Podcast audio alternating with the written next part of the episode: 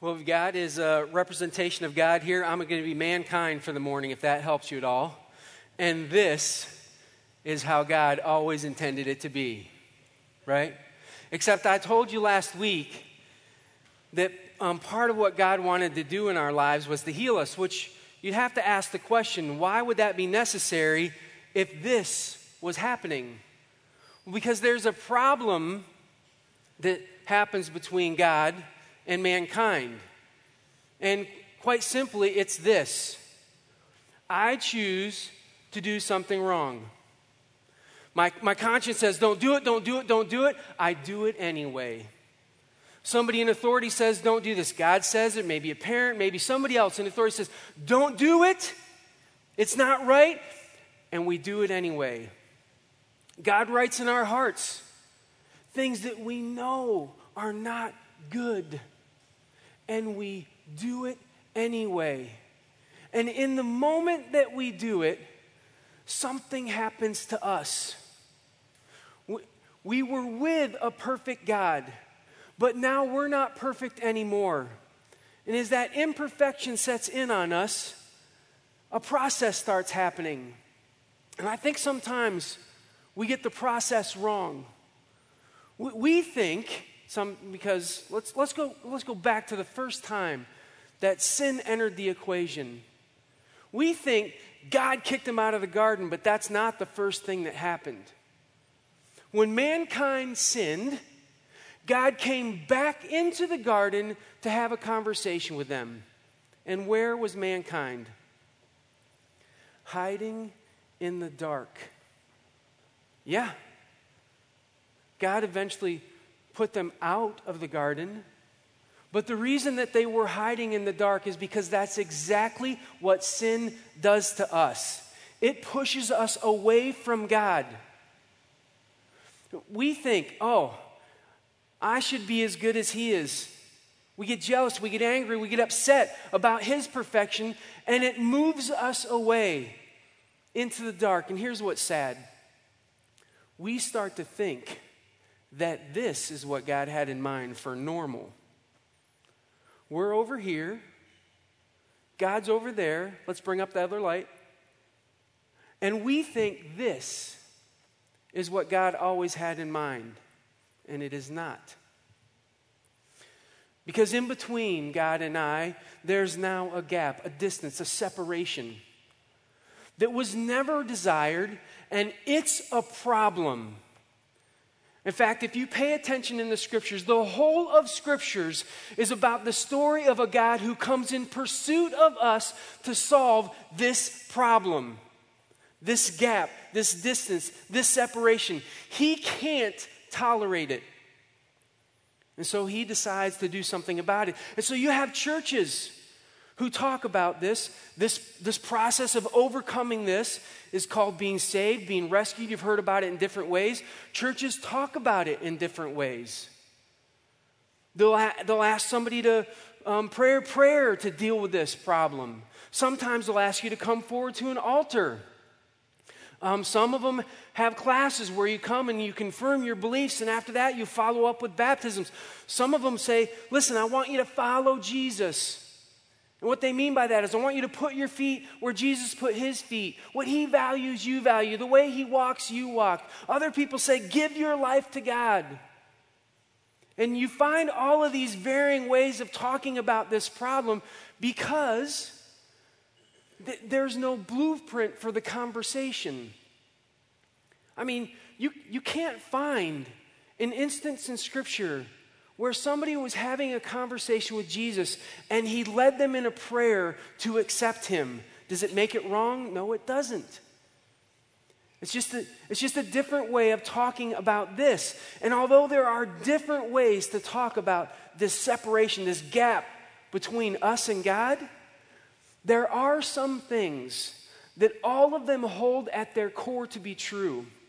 In fact, I would go so far as to say this um, the five things that we're going to talk about here today are patently Christian. And I don't think you can count yourself as a follower of Jesus if you don't accept these five truths. These five truths about this problem between us and God. Let me give you an example. Here's the first one everybody has done something wrong. Everybody. In fact, it's pretty safe right now. Um, you could turn to your neighbor, just glance at your neighbor, and just tell, just tell him, I know you did something wrong. Go ahead, do it. Do it. Yeah. You nailed it. You got that right. Right? And they probably said the same back to you. In fact, if it was a spouse, they probably just handed you a list. Right? Oh, yeah? You want to start that? Here you go. Right? If somebody were to come and to argue to you that they had been perfect their whole life, would you buy it? Would you believe anything that they would say? Listen, there are people who act like they've been perfect. There are people who want to look like they've been perfect. They want to look like they've got it all together.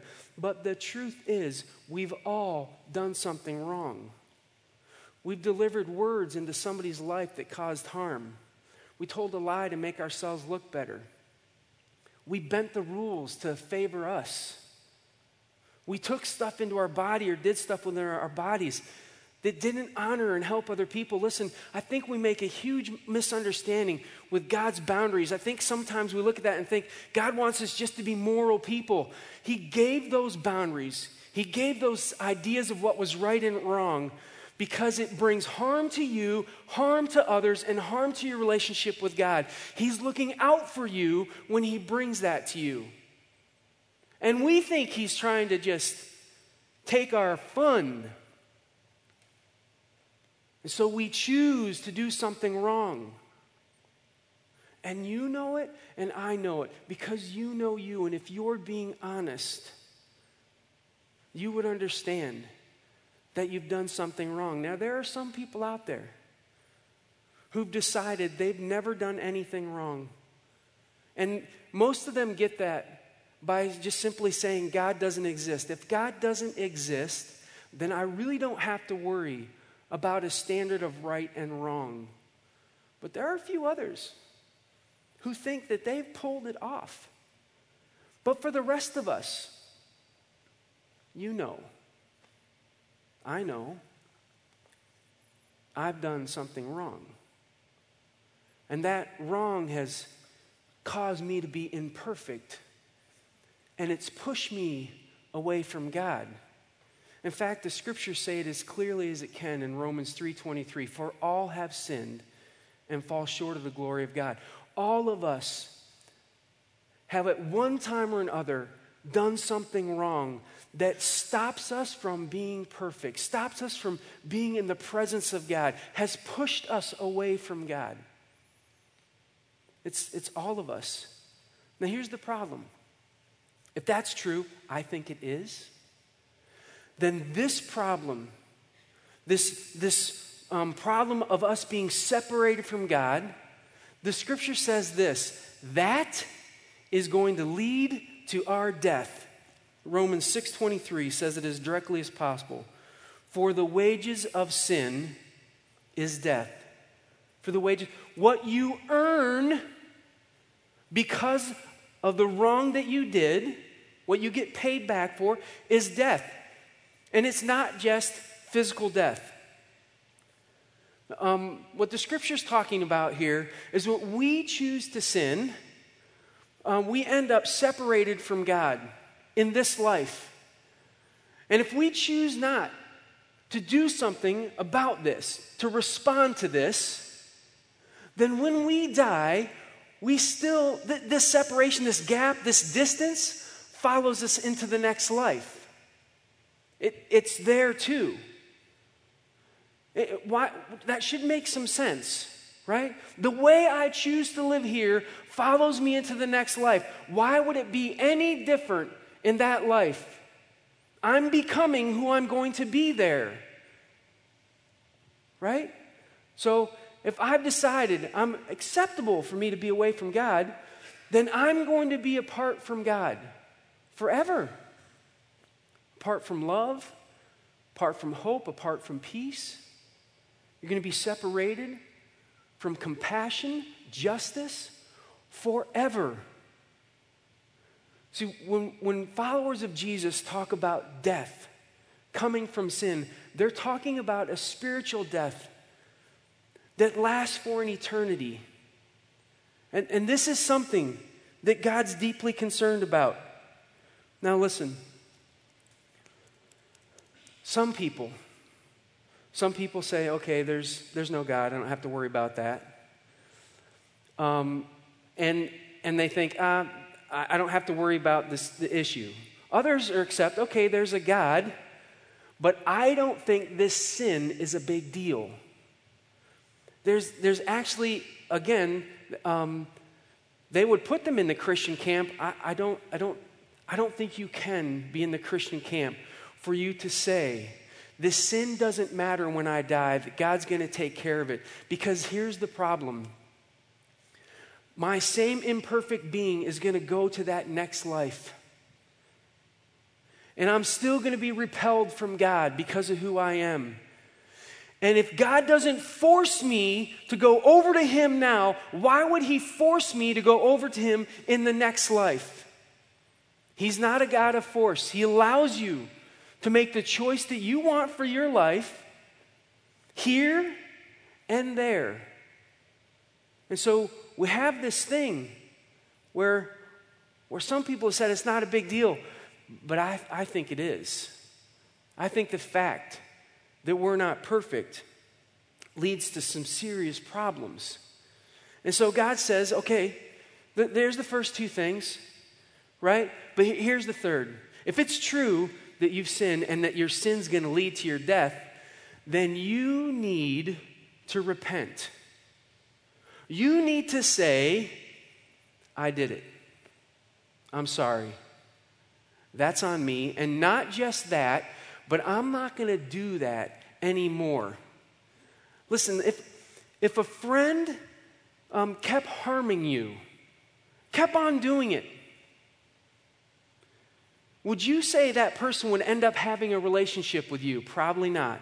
I mean, think of it this way a family member comes into your home they take your favorite shirt and destroy it. Now, you're not happy, I bet. And then they say, I'm sorry. And it sounds genuine, it sounds real. And you love that shirt, but you love them. And so you're like, okay, that's all right, it's okay. Until you realized they just walked outside with your second favorite shirt. And they destroyed that one. And as they're saying sorry to you about your second favorite shirt, they, they're reaching for your third favorite shirt. That's, that's not sorry, right? Something's wrong with that picture. There's a, an essence of sorrow missing that doesn't make sense. And the same is true for us. Guys saying, listen, this, this problem that exists happened because you chose to do something wrong. And if you want to return to the way I always wanted it to be, then you have got to say the truth. That's me. I did it. And you've also got to decide that I'm not going to keep doing it, that I'm going to choose to live differently. What, Why would it make sense that that's how it would work in all your other relationships, but that's not how it would work with God? It's how it works. You're sorry or you're not. Now, what's fascinating in this conversation about repentance is sometimes I hear from people who say, I'd repent, right?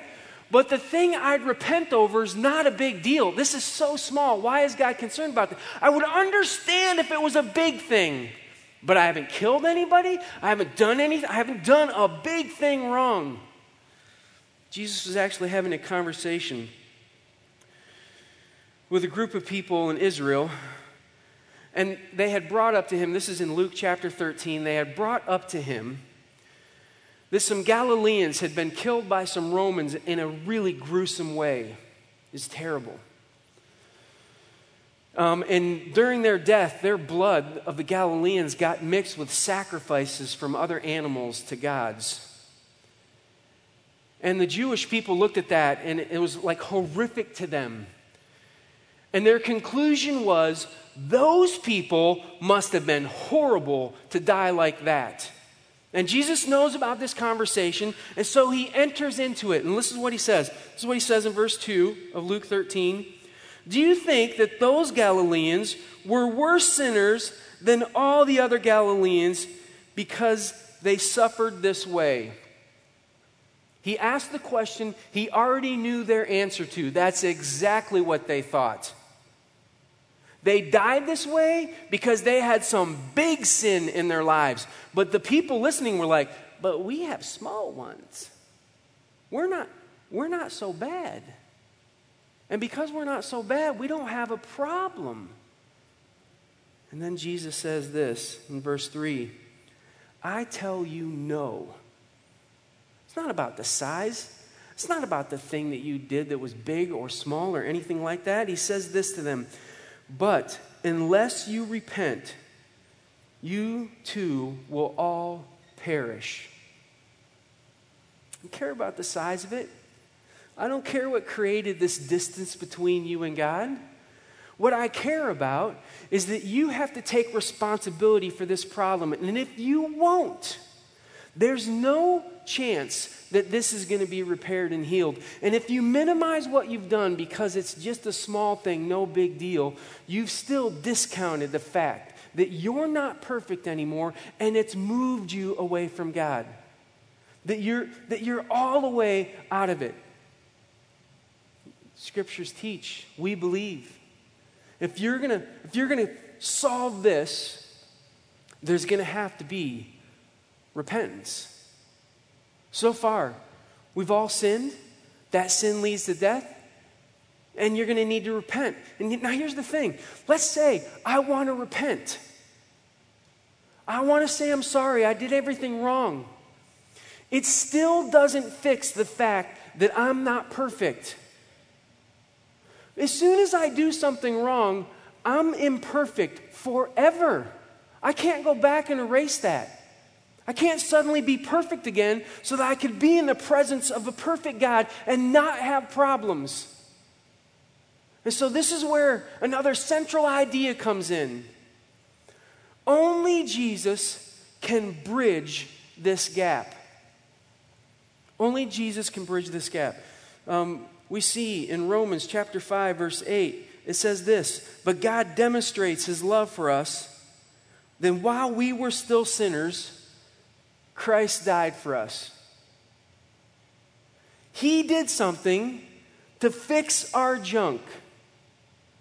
See, he knew that, that the, what we had earned for our sin was death. So he comes to us and he says, Okay, I'm going to take your consequences.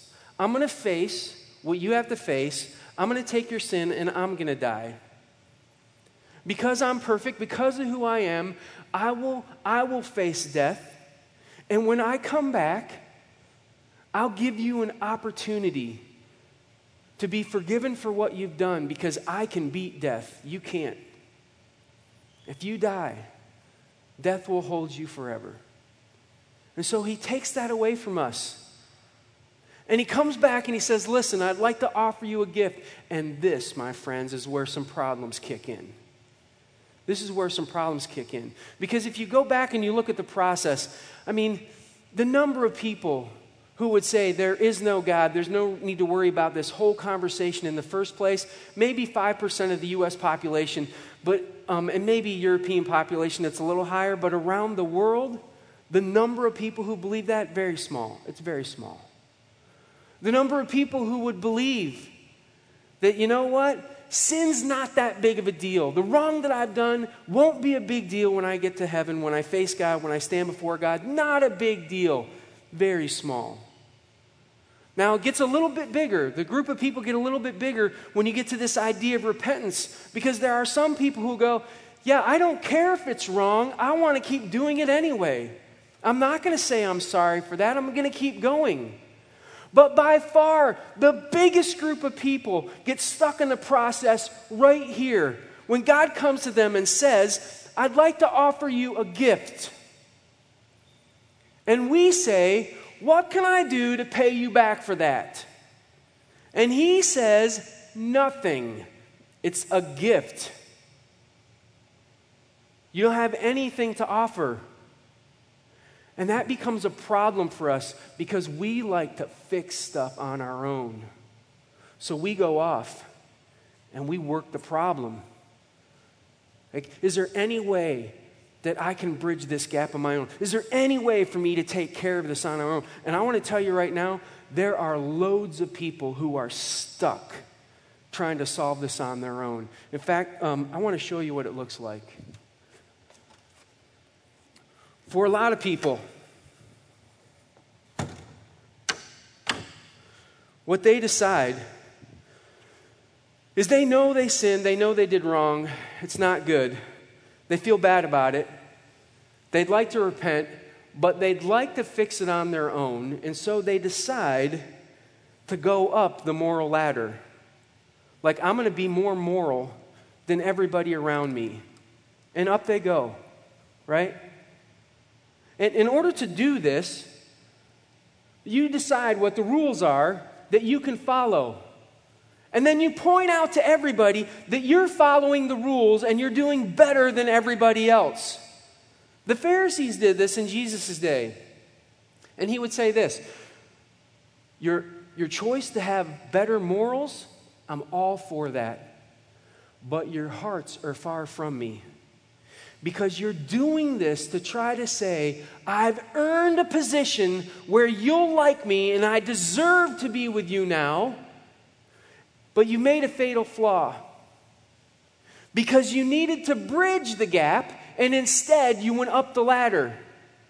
And you did it so you could compare yourself to everybody that you were around, and you claim that because of your moral high horse, you're better off. And God says, No, you did not solve the problem. Some people go up the good deeds ladder like they assemble for themselves all kinds of good things. They help people in need, they give money. Listen, all of those things are great. Followers of Jesus do those things. But we don't do those things with a mistaken thought that if we do it, we can then compare ourselves to those around us and say, hey, I must be one of the good ones. God must be okay with me. I just fixed this problem on my own. You made a mistake. You went up. You needed to cross the bridge. Some people do this by going up the spirituality ladder. Like they, they choose all kinds of things in their life that they can do. They have some spiritual like energy to it. And it feels good and it feels engaging. But the bottom line is this just quite simply that your sin was going to result in death, and Jesus came and took that. And unless you respond to Him and what He did, all the spiritual rituals, all the spiritual things that you do matter little. They're worthless. And yet, all over the world, all over our country, all over our own town. Sometimes, even in our own community, right here, we have people doing the spiritual rituals because they think that's what will make God happy with them. And if I can make God happy, then maybe I can return to the relationship that I had over there. But it's not how it works got all kinds of people going up. And the scriptures say this.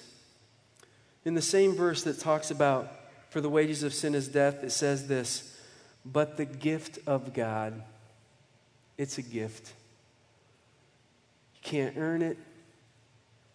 There's nothing you can do to pay back.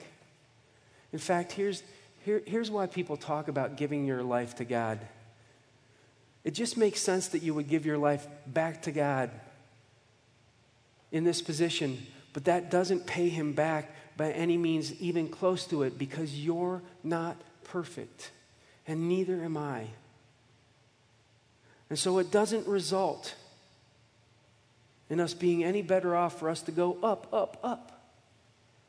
It's only Jesus coming into that gap, taking that sin that caused this, bearing it in his death, and coming to you and offering you a gift that solves this problem. Now, this verse goes on. I love this. It says that gift, and he's about to tell us what the gift is, is eternal life in Christ Jesus our Lord. It's eternal life in Christ Jesus our Lord.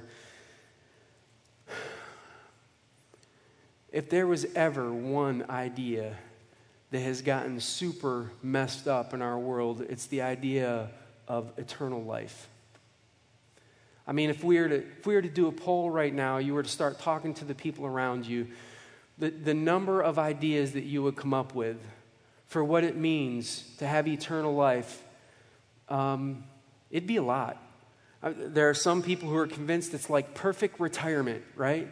You go there, you, you don't have to work, and the weather's always nice, and good things happen, and it's, it's fun, right? Perfect retirement. I, I, I think we're going to be learning all the time. I think we're going to have work to do that's meaningful to us. Am I right?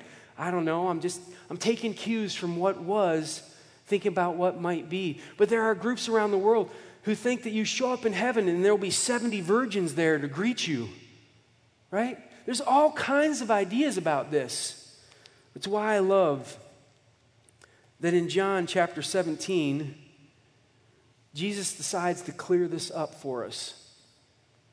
He's having a conversation, and he says, This is eternal life. He's about to define it.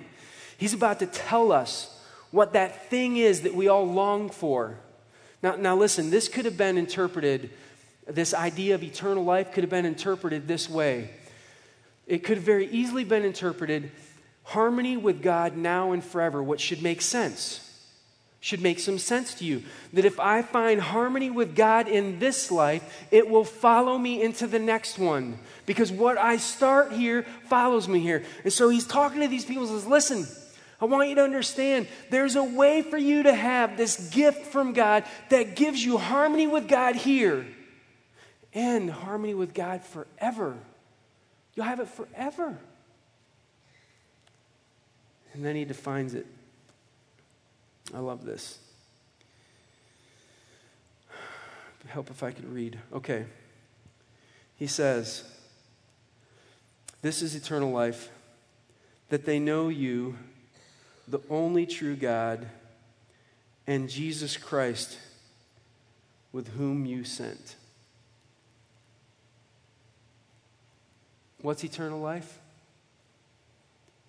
It's knowing God through Jesus. Listen, it doesn't discount the value of heaven.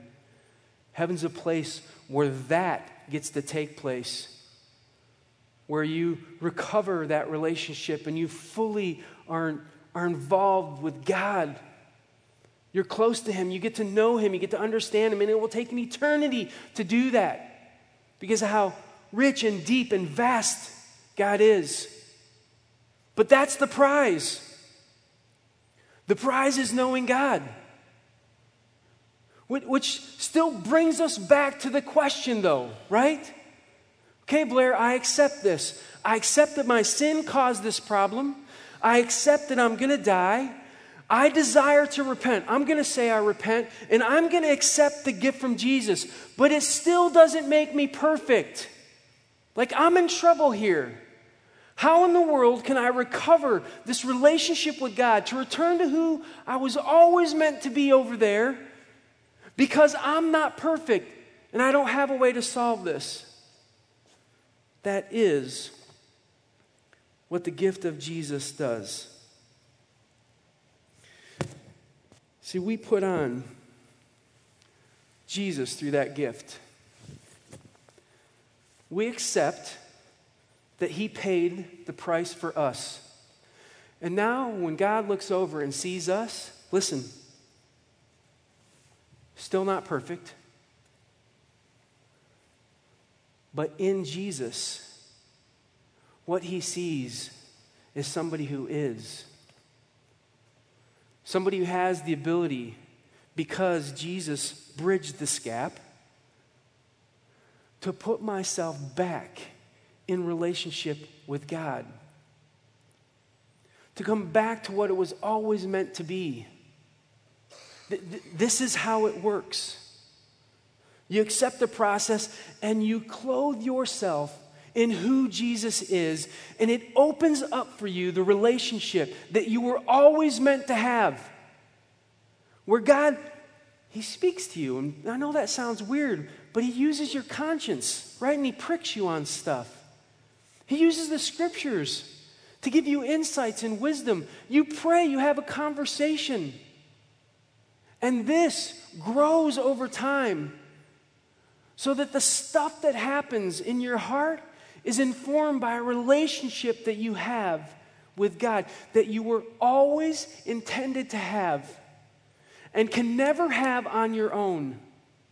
It's this. It's this process. Thanks. He can head back down.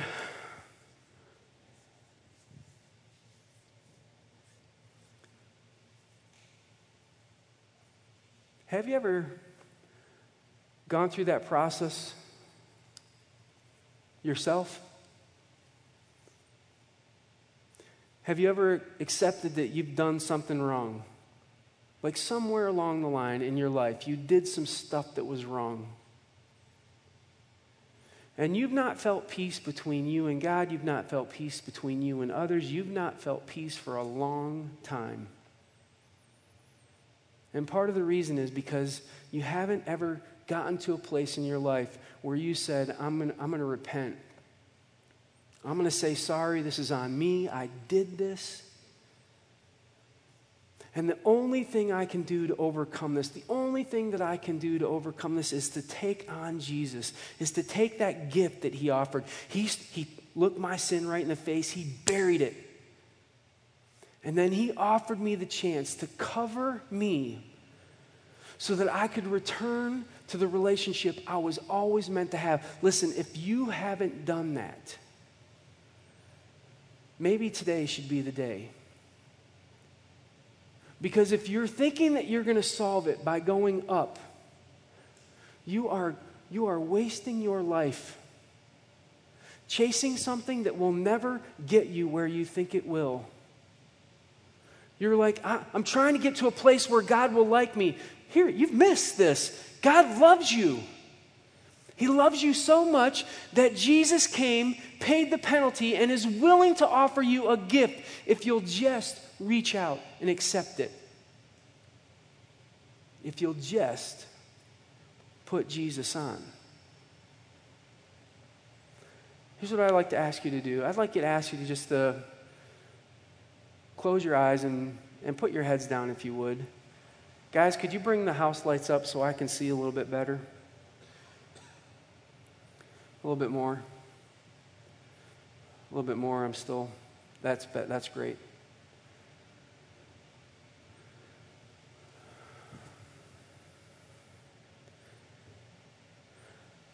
This morning, I just, I just want you to assess where you're at in life.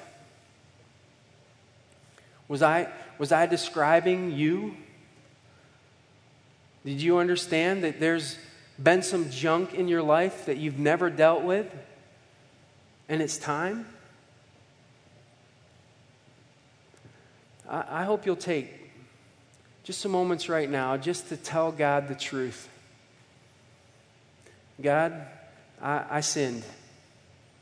I created this problem between you and me. I walked away. Tell him the truth. I know this is going to result in my death. I did it. I'm sorry. I don't want to do it anymore. And then just reach out and say, This gift that God, this gift that God offers of allowing me to put Jesus on, that's what I want. I want to return to what God always had in mind.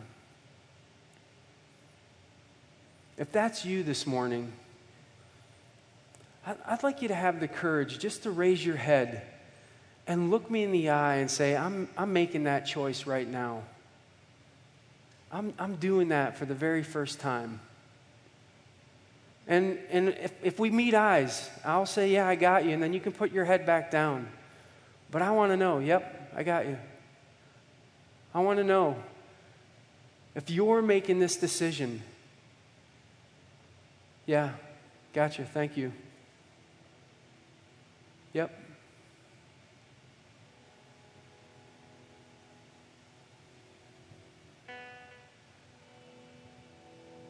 Here's the thing. I think there are followers of Jesus who've gone through this process. Like you've, you've accepted, you've put Jesus on, and then somewhere along your journey, you decided to do something wrong and then fix it on your own, and you have been wrestling with that thing for a while now. And you've missed that you should have laid that at the feet of God, accepted forgiveness for, it, and been done with it, but it has been eating your life up. And this morning, it's time to get back to that relationship that you were always meant for. And for you, this morning may just simply be a confession to God to say, This junk that I've been storing up, I'm done with. I want to get back to the relationship I know I was meant for. Just tell them you're sorry. Tell them you're sorry for carrying it. Tell them you're sorry for thinking that you could fix it. And accept that forgiveness, that love. If that's you this morning, would you, would you look at me? Would you just meet my eyes? Put your head down afterwards. Yep. Yeah, I got you. Thanks. Yeah, thanks, man. Yeah. Thanks.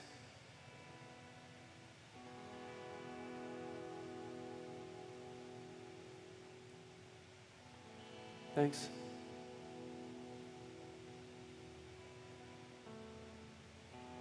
Mm-hmm.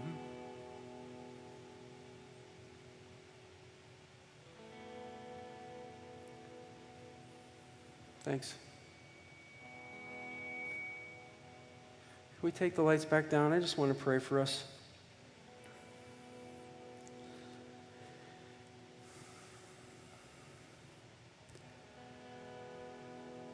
God, when I consider what you did on our behalf, like we, we caused the whole problem. We walked away from you.